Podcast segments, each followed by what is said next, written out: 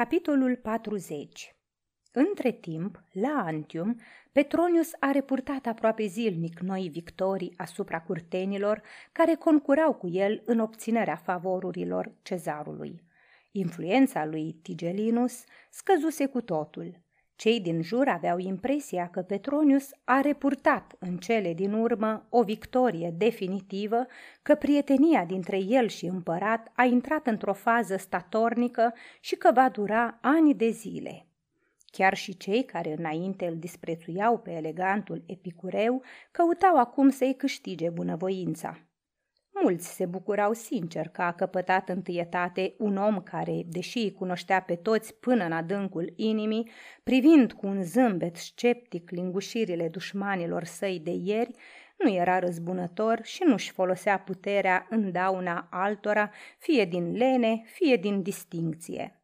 Au fost clipe când ar fi putut să-l împingă în brațele morții chiar și pe Tigelinus – el însă prefera să-și bată joc de el, scoțând la iveală lipsa lui de educație și obârșia lui de rând.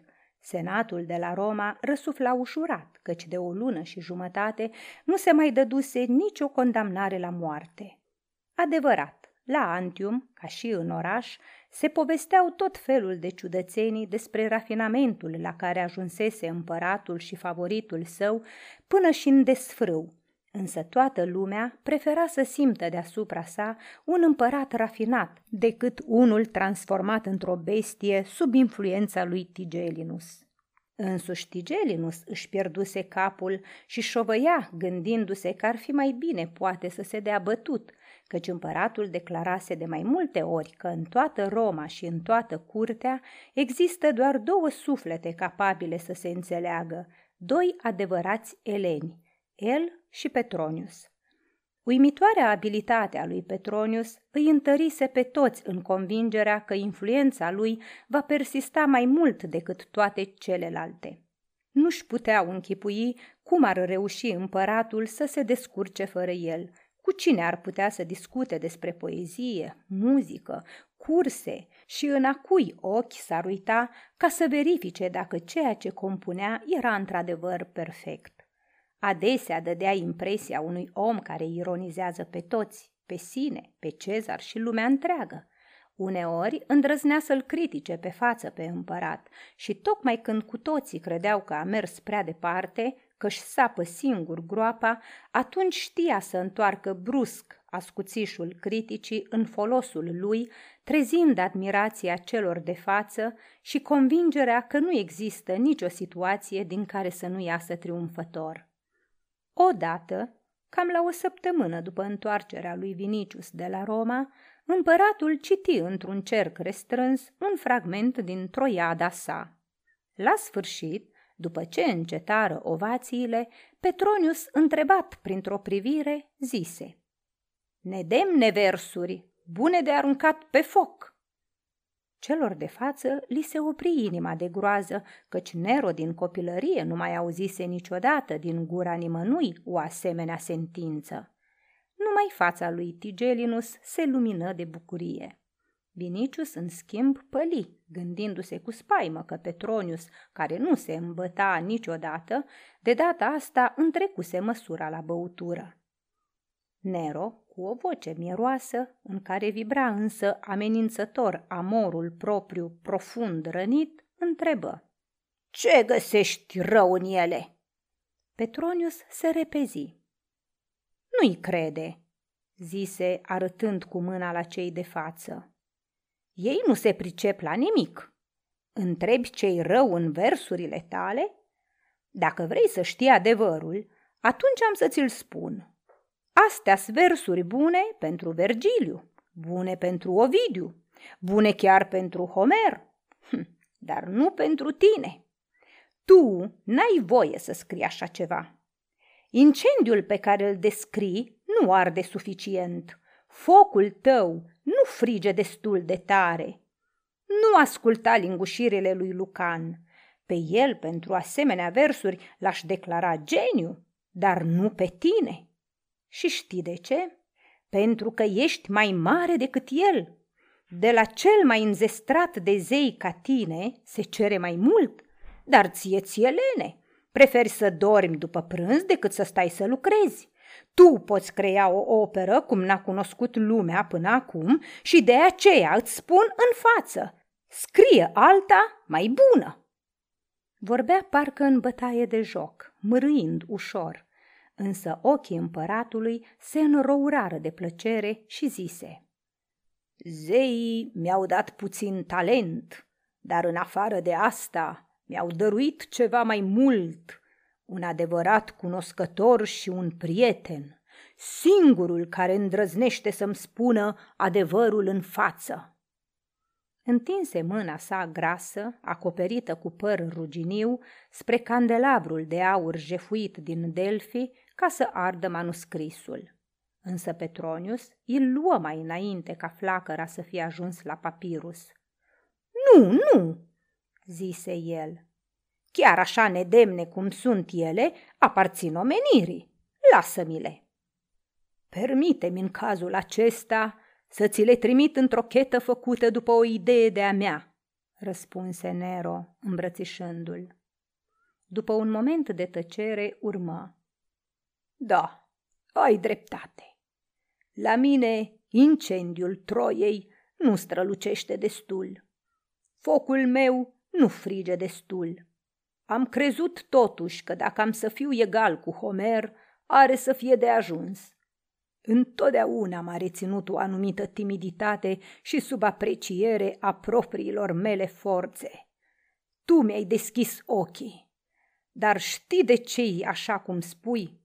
Atunci când un sculptor vrea să întruchipeze un zeu, își caută un model, iar eu nu l-am avut. N-am văzut niciodată un oraș arzând și de aceea, în descrierea mea, lipsește nota de autenticitate.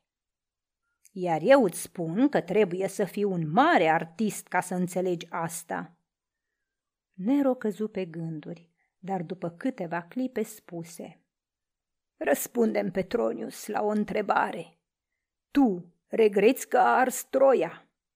Dacă regret, pe soțul șchiop al Venerei, nici de cum. Și am să-ți spun de ce.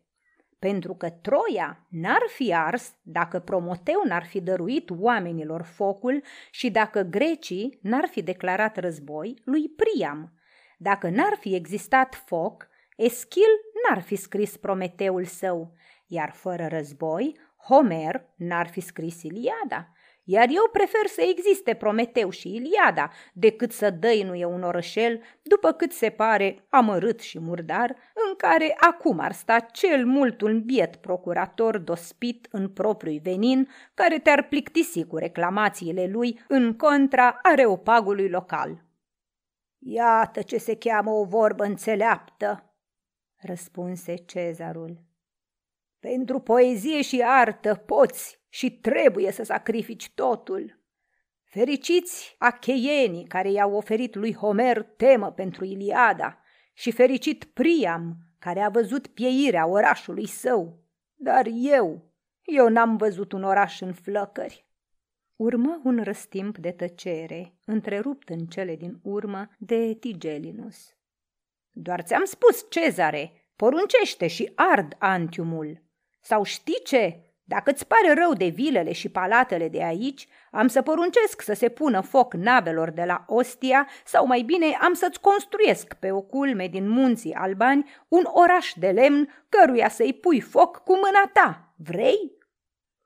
Nero îi aruncă o privire plină de dispreț.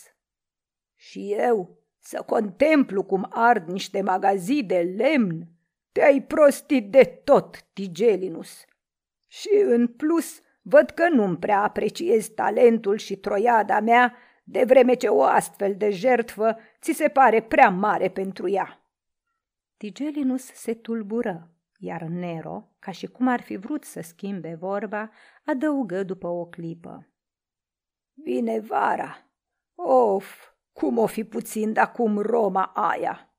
Și totuși la jocurile de vară va trebui să ne întoarcem acolo. Atunci Tigelinus zise, Când vei da drumul curtenilor, Cezare, permitem să rămân o clipă cu tine. O oră mai târziu, Vinicius se întorcea cu Petronius de la vila împăratului. M-am temut pentru tine, zise el. Credeam că ești beat și nu-ți dai seama că îți pregătești pieirea. Nu uita că te joci cu moartea. Eh, asta e arena mea, răspunse Petronius nepăsător. Și mă amuză sentimentul că aici sunt cel mai bun gladiator. Ai văzut cum s-a terminat? Influența mea s-a consolidat. E într-adevăr abilitate să transformi blamul în lingușire. Dar oare versurile sunt chiar atât de rele? Eu nu mă pricep. Nu sunt mai rele decât altele. Lucan are într-un singur deget mai mult talent, dar nici barbară mie nu-i cu totul lipsit. Uneori îmi pare rău de el. Hm, pe Polux, ce îmbinare ciudată! Caligula era nebun de-a binelea, dar nu era un monstru ca ăsta. Cine poate să prevadă până unde va merge nebunia lui Ahenobarbus? zise Vinicius. Absolut nimeni. Se mai pot întâmpla de acum înainte grozăvii de care oamenii amintindu-și se vor cutremura veacuri în șir. Dar tocmai asta e interesant, chiar pasionant. Îmi pare rău pentru tine, Petronius. Să nu-ți pară mai rău decât mie. Înainte nu te simțeai tocmai rău printre noi și luptând în Armenia îți era dor de Roma. Și acum mi-e dor de Roma. Da, pentru că te-ai îndrăgostit de o vestală creștină care locuiește în Transtiberium. Nici nu mă mir, nici nu te acuz. Mai mult mă mir că, în ciuda acestei filozofii, despre care spui că e o mare a fericirii și în ciuda dragostei care în curând urmează să fie încununată, tristețea nu-ți părăsește chipul.